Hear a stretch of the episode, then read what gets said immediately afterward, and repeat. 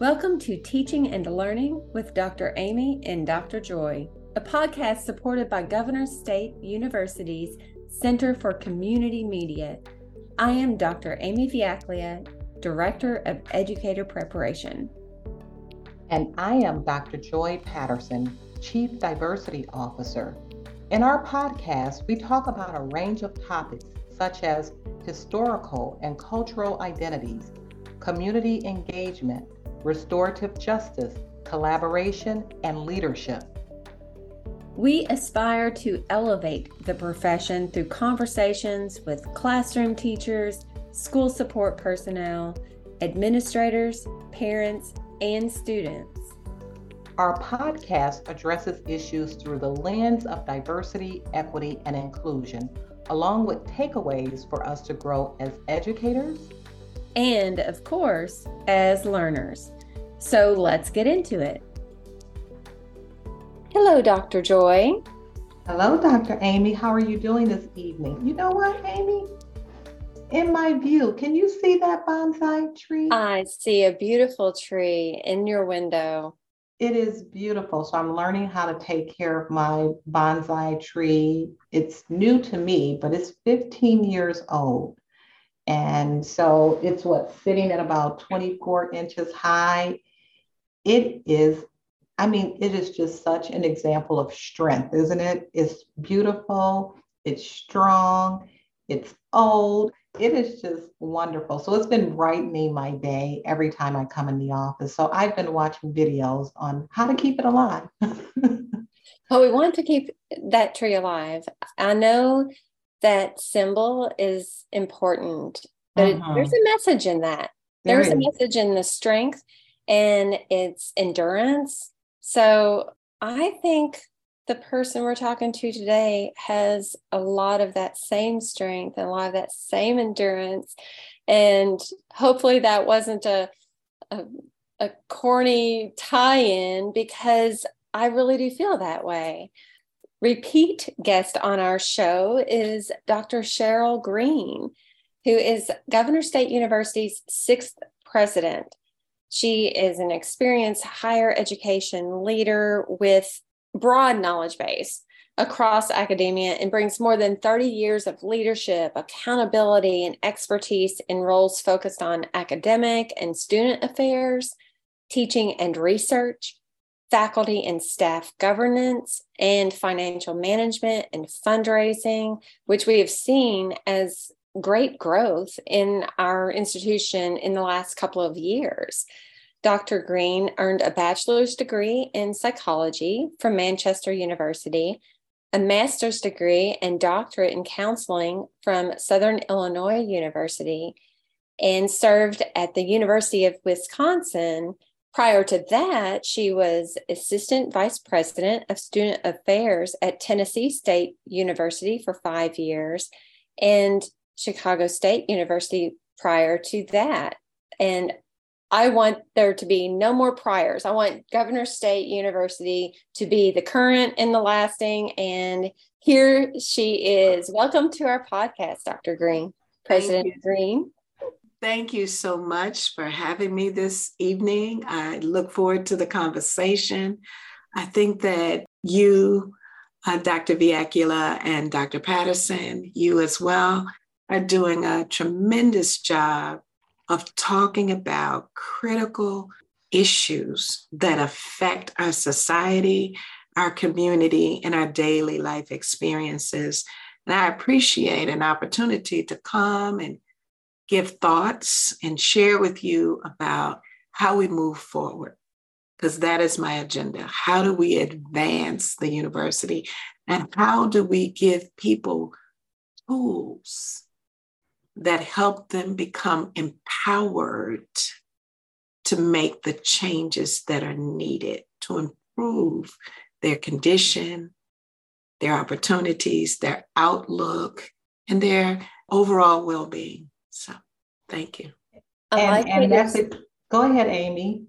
I like what you were saying about empower. And I've been really trying to unpack that because when we talk about un- empowering people, what does that look like? And I know in this conversation today that we are going to unpack what that means to empower someone. And a lot of that has to do with the college education. Yes, I'm excited about this conversation tonight. Dr. Green, you didn't hear the pre conversation, but we started off talking about this bonsai tree that you may see over my shoulder. Mm-hmm. And it kind of blends in with the elements back there. And we were talking about the symbolism of strength and endurance. Mm-hmm. And that was a great segue to Dr. Amy introducing you as a symbol and a pillar of strength. So we're happy to have you interview you. I want to say that we saved our 100th episode for you. And so we're really excited about that. So let's let's get started. You know, because you were hired during the pandemic. You were hired two and a half years ago. And what more have you learned about the overall climate? Because it was quite different when you started. You know, you didn't get the full effect. What more have you learned about the overall climate? And most importantly, what have you learned about the students' needs and what it will take to make them successful? Okay, before we segue to those questions, I have to say one more thing about trees. So, one of my favorite quotes of all time is one that has been commonly attributed to Confucius. And that is if you want to grow rice and plant for one year, if you want to plan for 10 years, then you grow trees. But if you want to plant and grow for a lifetime, educate the children. I think that is so profound, so simple, and so true.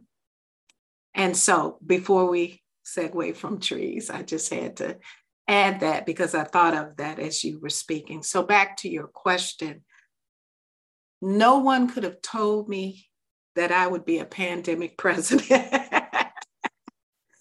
and that means that I started at the height of the pandemic, July 1, 2020 the world was in chaos in every sense of the word, from the economy to the labor force to the healthcare system to the social uh, climate to the legal system, the political arena, everything was in chaos.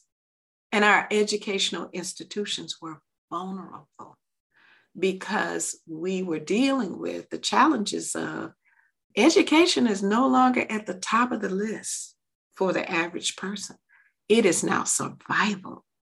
It is now staying alive. It is now healthcare. It's basic living necessities. So that put a real impetus for change on universities, on institutions, on organizations, on teachers, faculty, and many other social systems and organizational structures. So that's one thing as I transitioned into the role courageously, optimistically, um, I learned that in spite of the numerous challenges that we all were facing, there was opportunity for hope because this is not the first crisis that America has had and that education has faced. And so there is a tradition of overcoming challenges and obstacles and landing in a better place. School segregation was a challenge, or desegregation was a challenge in education. It turned upside down many of our beliefs, our practices, our laws, convictions, our relations with one another. It, it, but we weathered that storm. And I would say that we're in a better place because of that. And so it taught us as a society and as individuals that we are resilient. That's a very special term, resilience. And what I saw in myself is a determination. What I saw in my colleagues and community members at Governor State was innovation I saw flexibility. I saw also determination. And I saw a commitment to caring. I care that my students are in peril and that I have to do things differently and I have to do more. And that's what I woke up with every day. And last but not least, one of the challenges that existed prior to the pandemic that got magnified during the pandemic that I think most of the Western Hemisphere is focusing on, if not the world, and that is the mental health impact of what we just went through. Pre pandemic, pandemic, and post pandemic, that is an issue for people. The isolation, the social withdrawal, the fears, the anxieties, the crisis of being diagnosed and be, having chronic conditions, and all of that exacerbated something that was already prevalent in American society. So we have a lot of lessons about life and survival and thriving and treatment and intervention that we will need to hang on to. I'm glad you talked about the determination and the way professors and students within the university really responded and thought about the care and the social emotional piece of this because it's huge. I was just real quick, I was observing a student teacher yesterday and we had a conversation with a cooperating teacher. These are sophomore students in high school. They were seventh graders in March 2020. In their eighth grade year, they had minimal interactions in their freshman year, their full time teacher left and they had a, a full time sub until a student teacher completed and got licensed in December and became their full time teacher in January. These sophomore high school students have had a really interesting, uh, rocky experience and probably have not had until this year a real seasoned, experienced teacher since fall of their seventh grade year.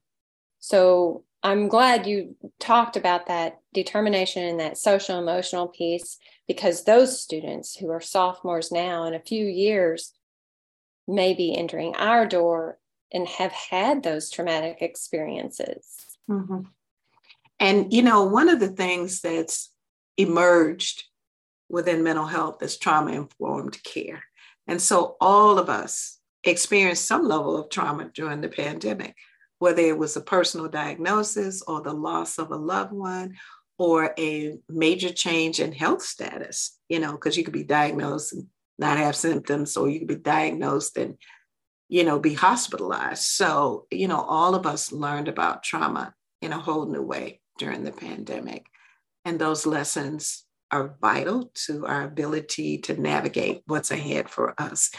I was going to mention, as you talked about the change in the student experience for pre college students, one of the things that I'm terribly proud of is our Illinois tutoring initiative. Mm. I am so incredibly proud that Governor State is one of the leading institutions that is providing tutoring resources because we know that there are gaps in learning that occurred during the pandemic. And this is our way. And Dr. Patterson, as you know, is one of the champions of this initiative, is largely responsible, along with her colleagues, for us being successful and, and launching this initiative.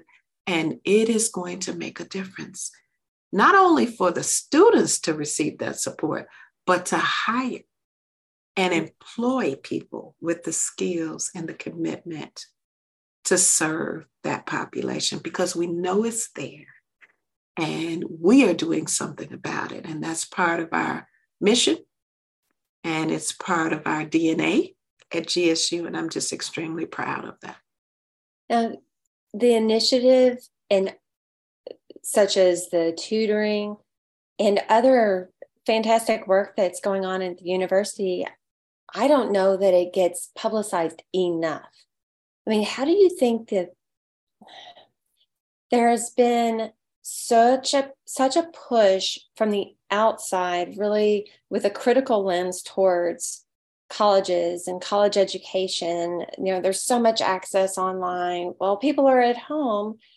Well, they can just learn this online, or they can do uh, these micro credentials, which are fast, fantastic. But what do you think the pandemic did, or how do you think it impacted people's view on colleges and college education? Well, I think that there were a lot of lessons learned. And one of the lessons learned was the way that we have been providing instruction to students is not the only way. I think that there was already a strong trend towards virtual learning experiences. Not everybody was on that bandwagon, but they were forced into it during the pandemic. They didn't have a choice. There was no classroom, there was no group experience, group testing, none of that. There wasn't even going out to clinicals and all of that during the height of the pandemic. Everything had to be done virtually. So people who scoffed at it, didn't believe in it, didn't want to do it, didn't know how to do it, had to get on board. They had to sink or swim. And they did. And they found that it was functional, it was effective, and that there were some course objectives and types of disciplines that were served very well by that. And I know it's a case by case basis with the learning objectives of each course. I know that there were standardized teaching strategies through things like Quality Matters for online teaching, online teaching versus hybrid classroom versus face to face.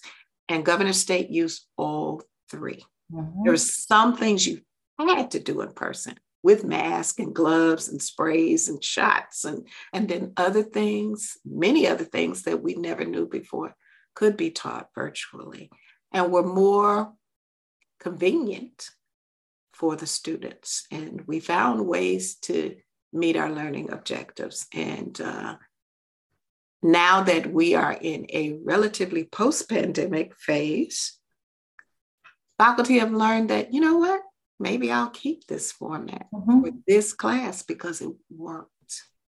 I engaged more students, attendance was better, discussions were better, you know, participation, so on and so forth. And then I'm sure there were also there was also evidence that, you know what, some of the students who are members of the community at GSU did not thrive mm-hmm. in this format. And so at the very least, I need to go to hybrid if not back to face to face altogether. So we learned lots of lessons, and all of them are valuable. You know, I haven't asked this question in a while, and I used to always ask, how are we better as a result of the pandemic? You remember that, Dr. Amy? Used to ask that all the time. And I do think that at Governor State University, we are better as a result of the pandemic in many ways. Our first podcast was on digital learning. Mm-hmm. You know, we were so accustomed to having these hallway conversations and doing things out of the box. We the pandemic hit and we had to find a way to continue that momentum. And so our first charge was let's do this, you know, let's do this podcast on digital learning to help not only faculty, but faculty everywhere help pivot to digital learning. So we were, I think, in many ways, we are better because of it. And we see programming changing. We see flexibility in teaching and students who always had a problem, whether it be disability, it could be emotional. Now they benefit from all the flexibility that we now have. So I think it's great. A couple of weeks ago, I had an opportunity to attend an event in which you were one of the panelists with two other university presidents. And we were the discussion was about funding equity for some of the state colleges. You gave an opening statement about the first about the value of education and you talk the value of a college education and you talk about the first university in the US. You remember this at Harvard University. You talked yes. about that mm-hmm. and you compared it to what it's like now. Mm-hmm. It was very thought provoking. Mm-hmm. So I thought it was very powerful. Can you, would you share some of that with our listeners?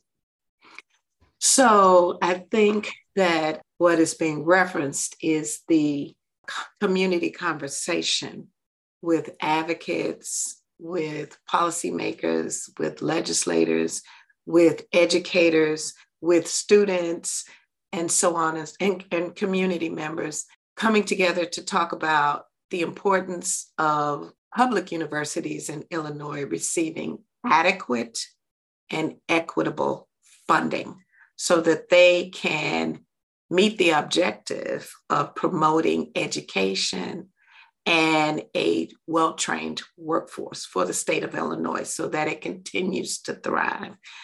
And so, with my opening comment on that panel, what I said was Harvard University is by far considered the oldest and first university in America. It was founded in 1636. The first Black graduate of Harvard was Richard Greener, who completed his studies in 1844, almost 200 years later. So the next thing out of my mouth was how many people in this room, and there were at least maybe 50 people in the room, are first generation college students. I would say about 90% of the people in the room raised their hand. And I said, How is it that education began almost 400 years ago? And we still have first generation college students? There's something wrong with that. That leads to my question that I have about the benefits of a college degree there are different pathways, of course. We can all recognize that there are fantastic opportunities no matter what uh, a person desires to do, whether it's the trades, military, and, and college degree. But let's talk about the benefits. I mean, we know the obvious benefits of the value higher pay, less likely to be unemployed, health, retirement benefits. But what else? What are some other benefits to earning a college degree beyond the obvious? So, beyond the obvious, I would say that a college education affords an individual the power to think critically about their own future, about self determination. And it provides them with a platform to expand their opportunities to thrive. I also think that a lot of information is contained in books.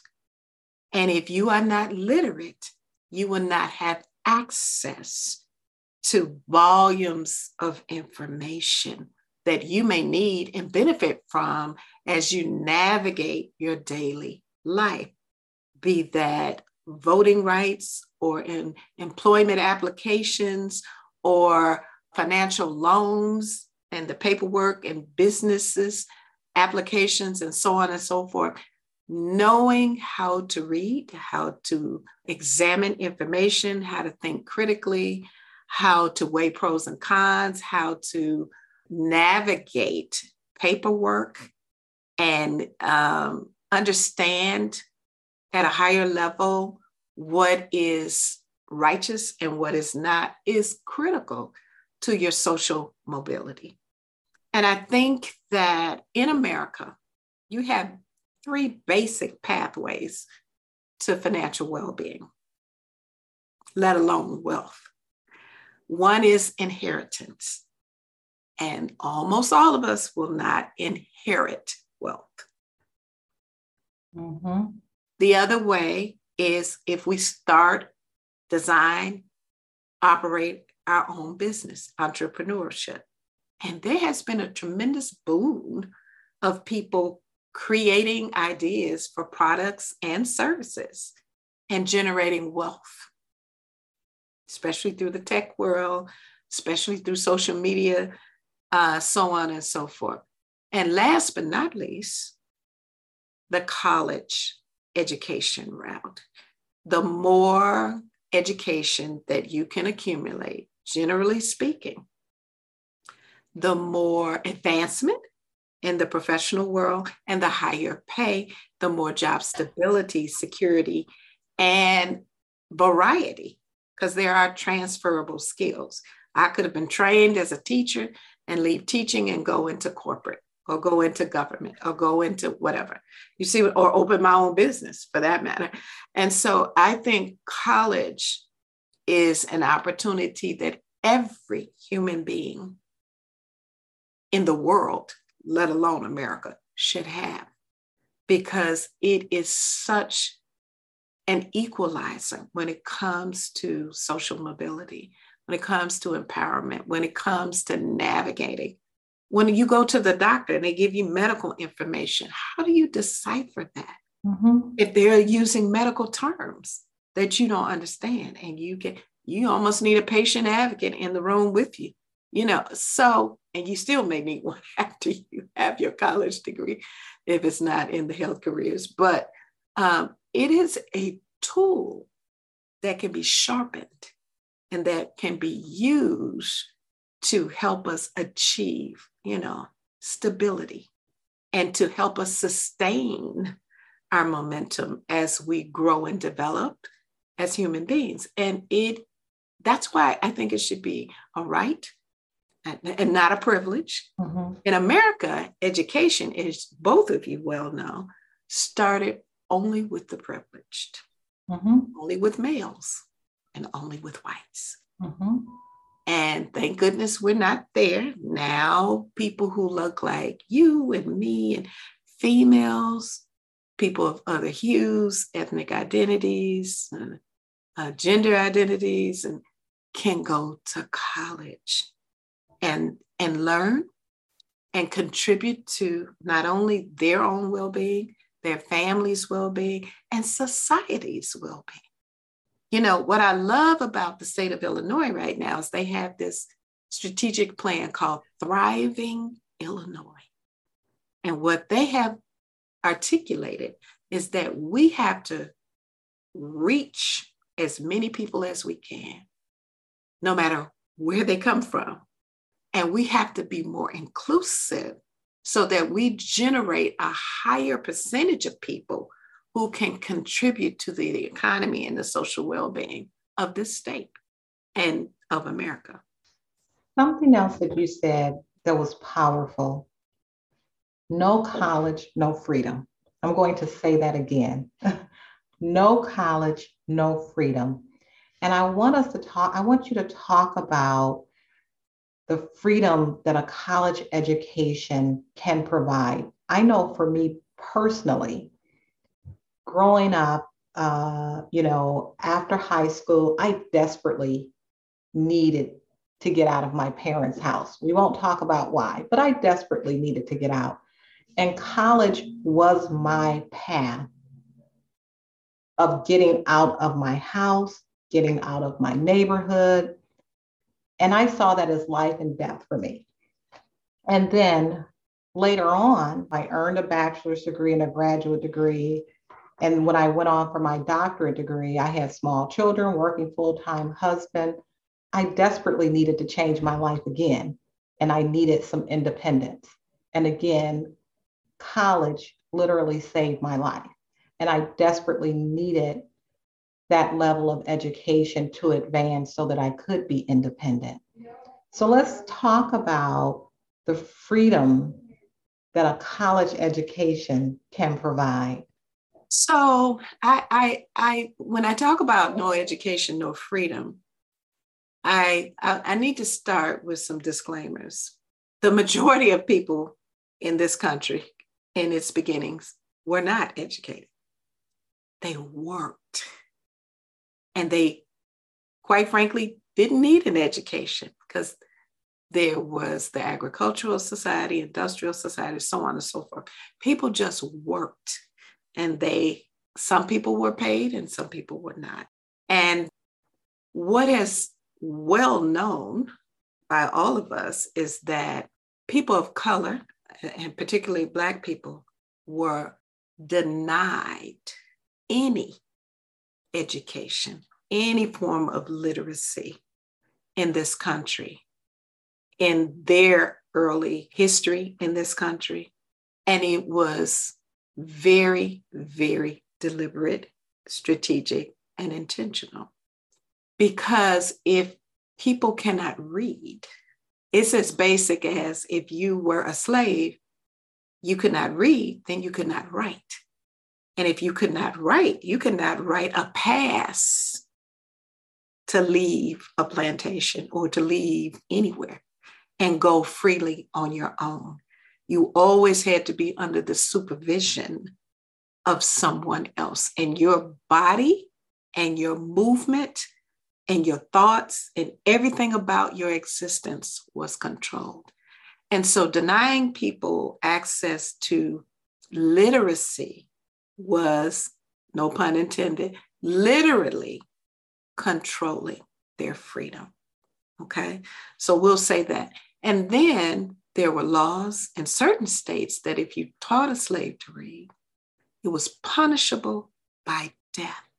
If the slave was caught reading, they could be whipped severely, beaten severely, because it was a part of the control.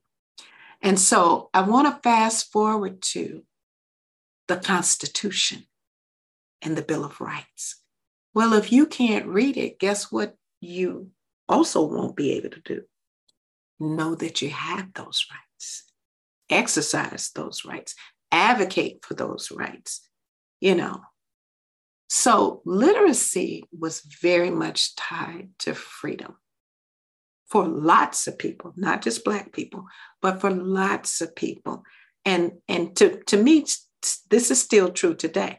And I'll fast forward to Michelle Alexander's book, the new Jim Crow, where she outlines that for young, in particular African American males, if they are not reading at grade level by third grade, it is commonly believed that prisons are based on the current population of young African American males that cannot read because they know that if they cannot read, then they probably won't go to school.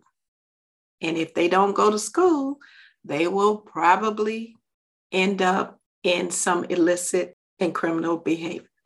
And if they get arrested, as they get arrested more often than anyone else, get convicted more often than anyone else, get less legal resources than anyone else because it costs money, and they end up with higher sentences mm-hmm. than anyone else, and they have to have somewhere to put them.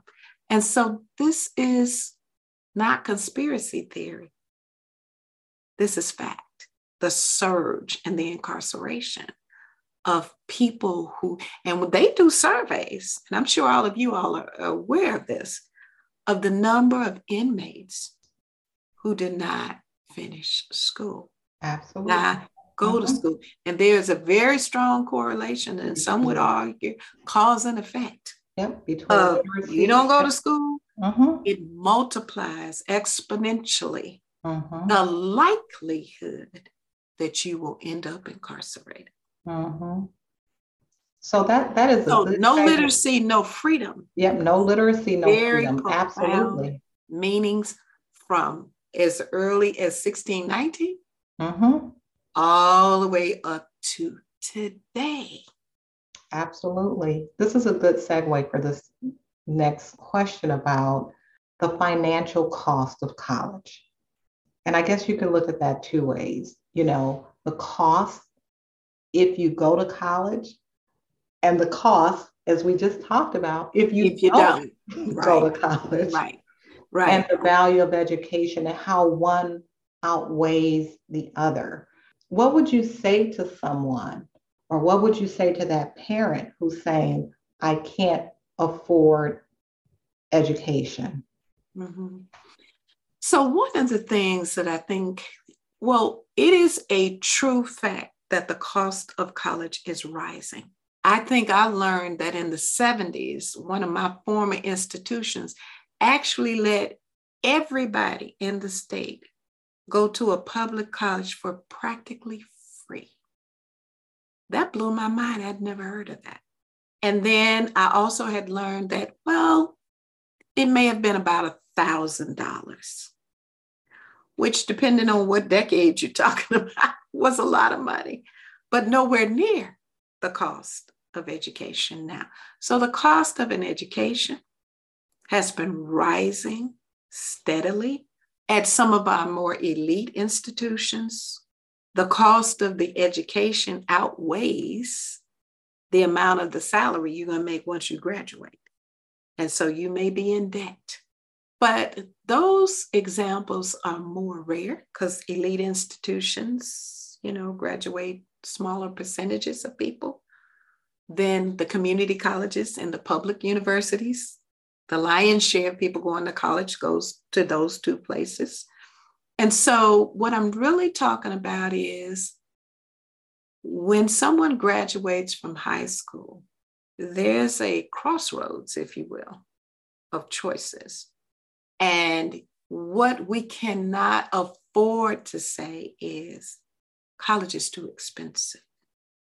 Because whether you start out at a community college, because it's lower in cost usually, and then transfer to a university, or if you go directly into one of the public comprehensives like Governors State, where we are incredibly affordable and competitive in terms of cost, and you uh, invest in your future, we will pay for a new car that costs $25,000, pay that note every month, and dare somebody to come get that car. And by the way, cars can be repossessed. We will get a credit card with a balance of $10,000 and go on shopping sprees whenever we feel like it and pay 18% interest rates. And by the way, they can come repossess those materials that you bought with that credit card. And whatever you're buying won't last. The education investment is a lifetime investment.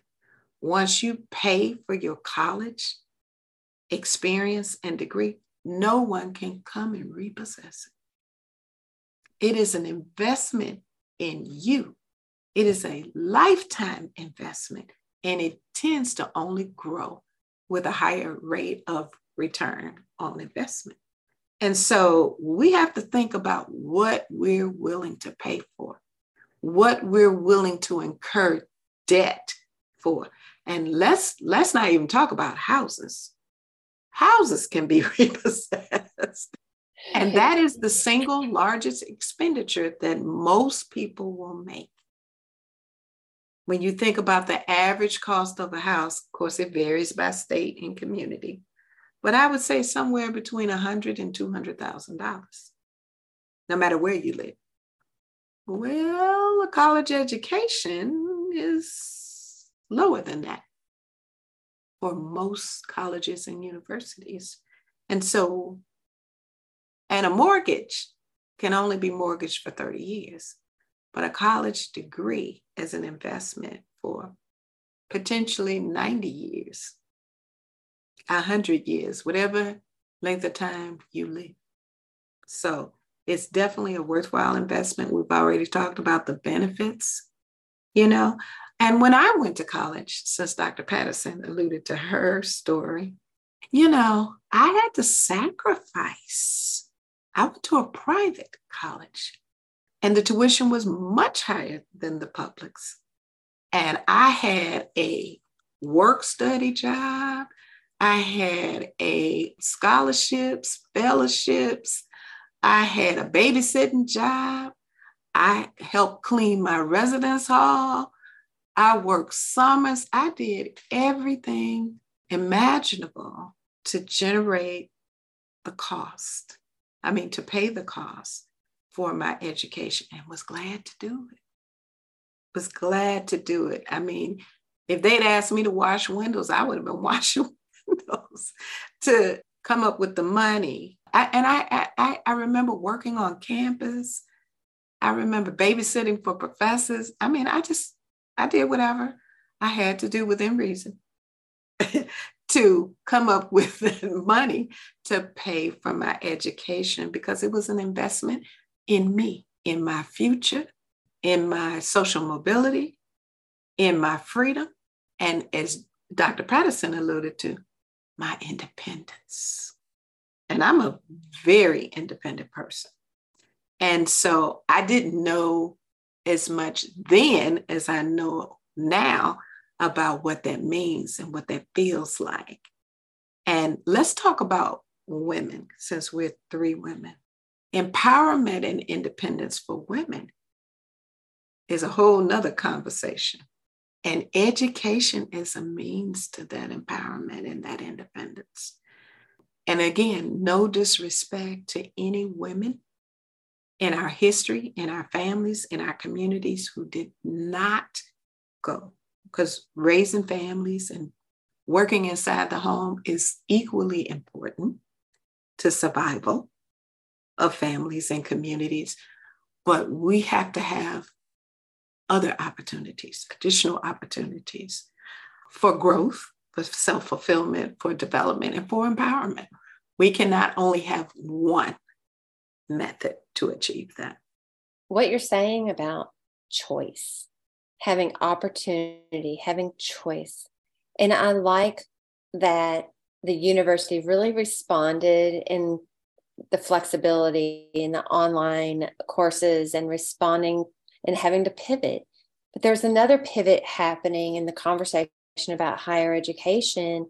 And I wonder what your thoughts are about how we can expand the conversation about higher ed. It's more than just the traditional routes to a four year university degree now. I mean, we have in the past, we still have had two year institutions, but now there are micro credentials, three year uh, routes to education. Can you speak a little bit more about that? What are what are your thoughts? You know, when I went to school, there there were not all these options. it was graduate high school, go to college for four years, not five or six, get done, and if you're lucky, go to grad school. In today's economy, we have so many versions of access to education. You know, as you mentioned, we have micro credentials. You could be working full or part time, as most of the students do at Governors State University. And that's why we are the model university for today's students. Today's student is also an older student. They, they used to call them non traditional, but now there's a, a reference to the traditional, the non traditional, traditional student which means that today's college student is older, more mature, not 18 to 21, but 25 to 30. And that's who we have cut our teeth on at Governors State University. So we know how to design curriculum and the college experience in a way that contributes to academic achievement outcomes for the mature working student who may be going full or part time.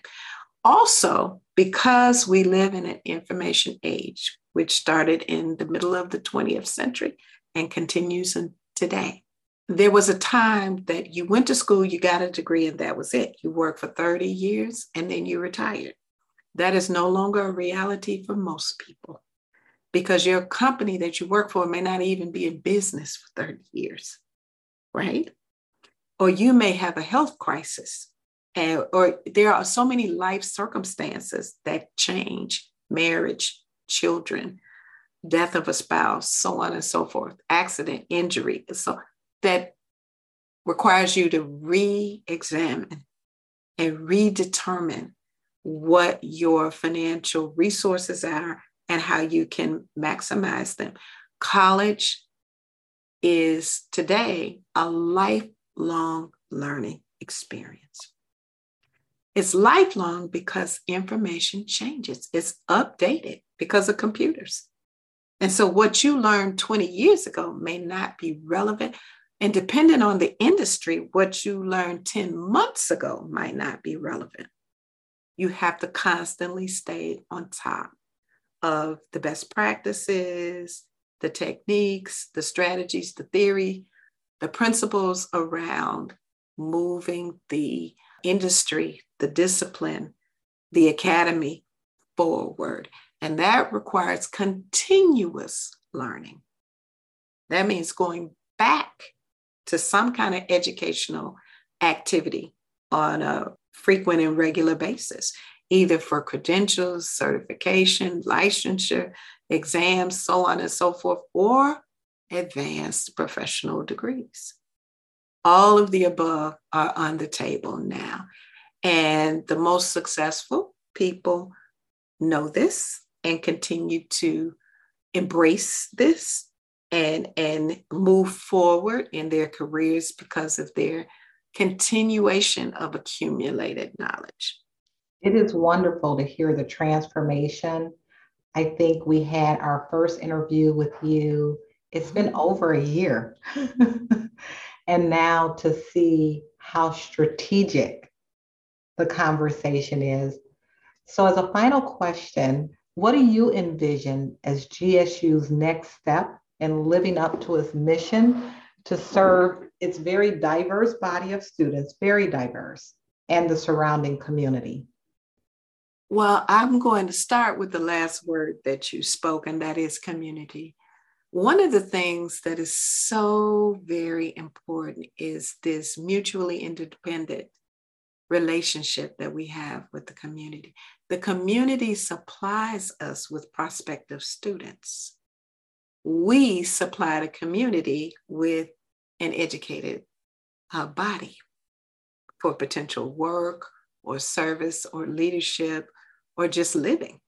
And so that is critical. And so, one of the things that I believe I have focused on in my tenure as president is strengthening our community engagement.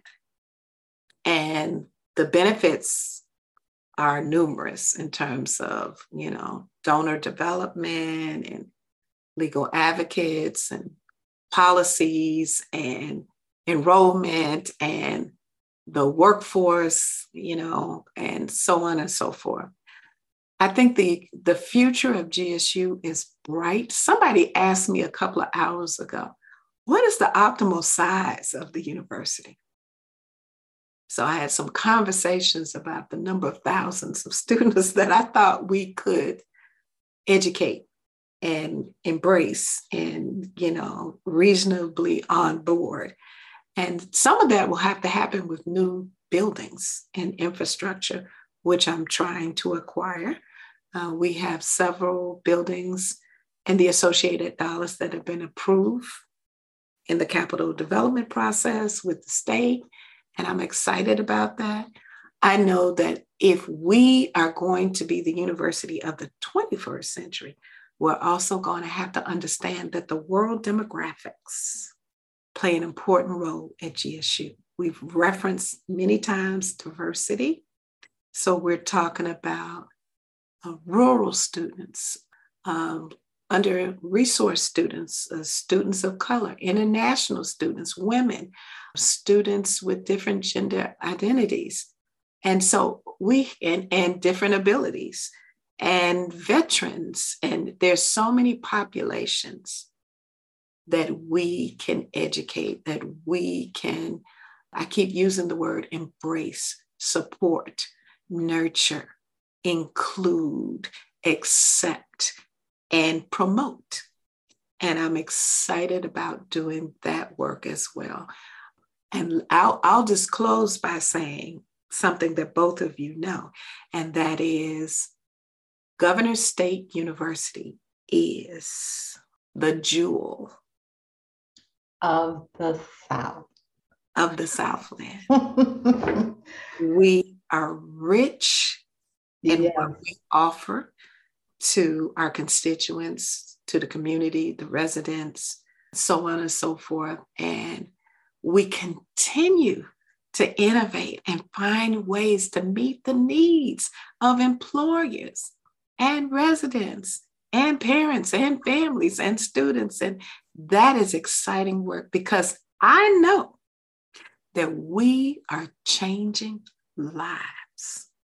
Every student who completes anything at GSU has accomplished something noteworthy and needs to be celebrated because they have been given something that will empower them to have more than they had when they came to us. And that kind of work has its own reward. You know, it's not about salary, it's not about benefits, it's not about compensation. It's about making a genuine and profound difference in people's lives. And not one for one year, but 10 years, but for a lifetime. Absolutely. Absolutely. I, being and- a graduate of GSU, I received a graduate degree over 30 years ago and have benefited from it. And I've seen how much GSU has transformed and continue to transform. I'm looking forward to all the things that we are going to do here at GSU and for the community. And let me just say that because of the contributions of the two of you, we are doing more. We are advancing. We are promoting academic excellence and we are achieving our goals at the university. I don't know if your listeners know how valuable the two of you are to the university, but you are, and people like you. And the more we can embrace, nurture, and support not only our students, but our faculty and our staff, the better we will all be. And I'm committed to that end. And so it takes a whole village to do this work. So very often people want to celebrate me. And none of our accomplishments are achievable without the team of people who I work with and for to achieve our results and our desired end.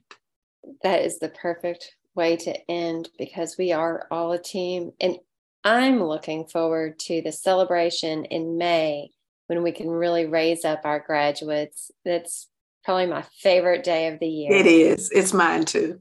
It's mine too. I I I will close with a story. A student told me a couple of months ago. They said to me, "Do you know me?" And I said, "No." because we had 1,200 graduates. And they said, I graduated in May. And I walked across the stage and I asked you, Can I take a picture with you? And you said, Yes. And I showed that picture to my dad. And it is the only picture that he cherishes. I do remember that happening. And that's a that's a beautiful story because it is something to cherish.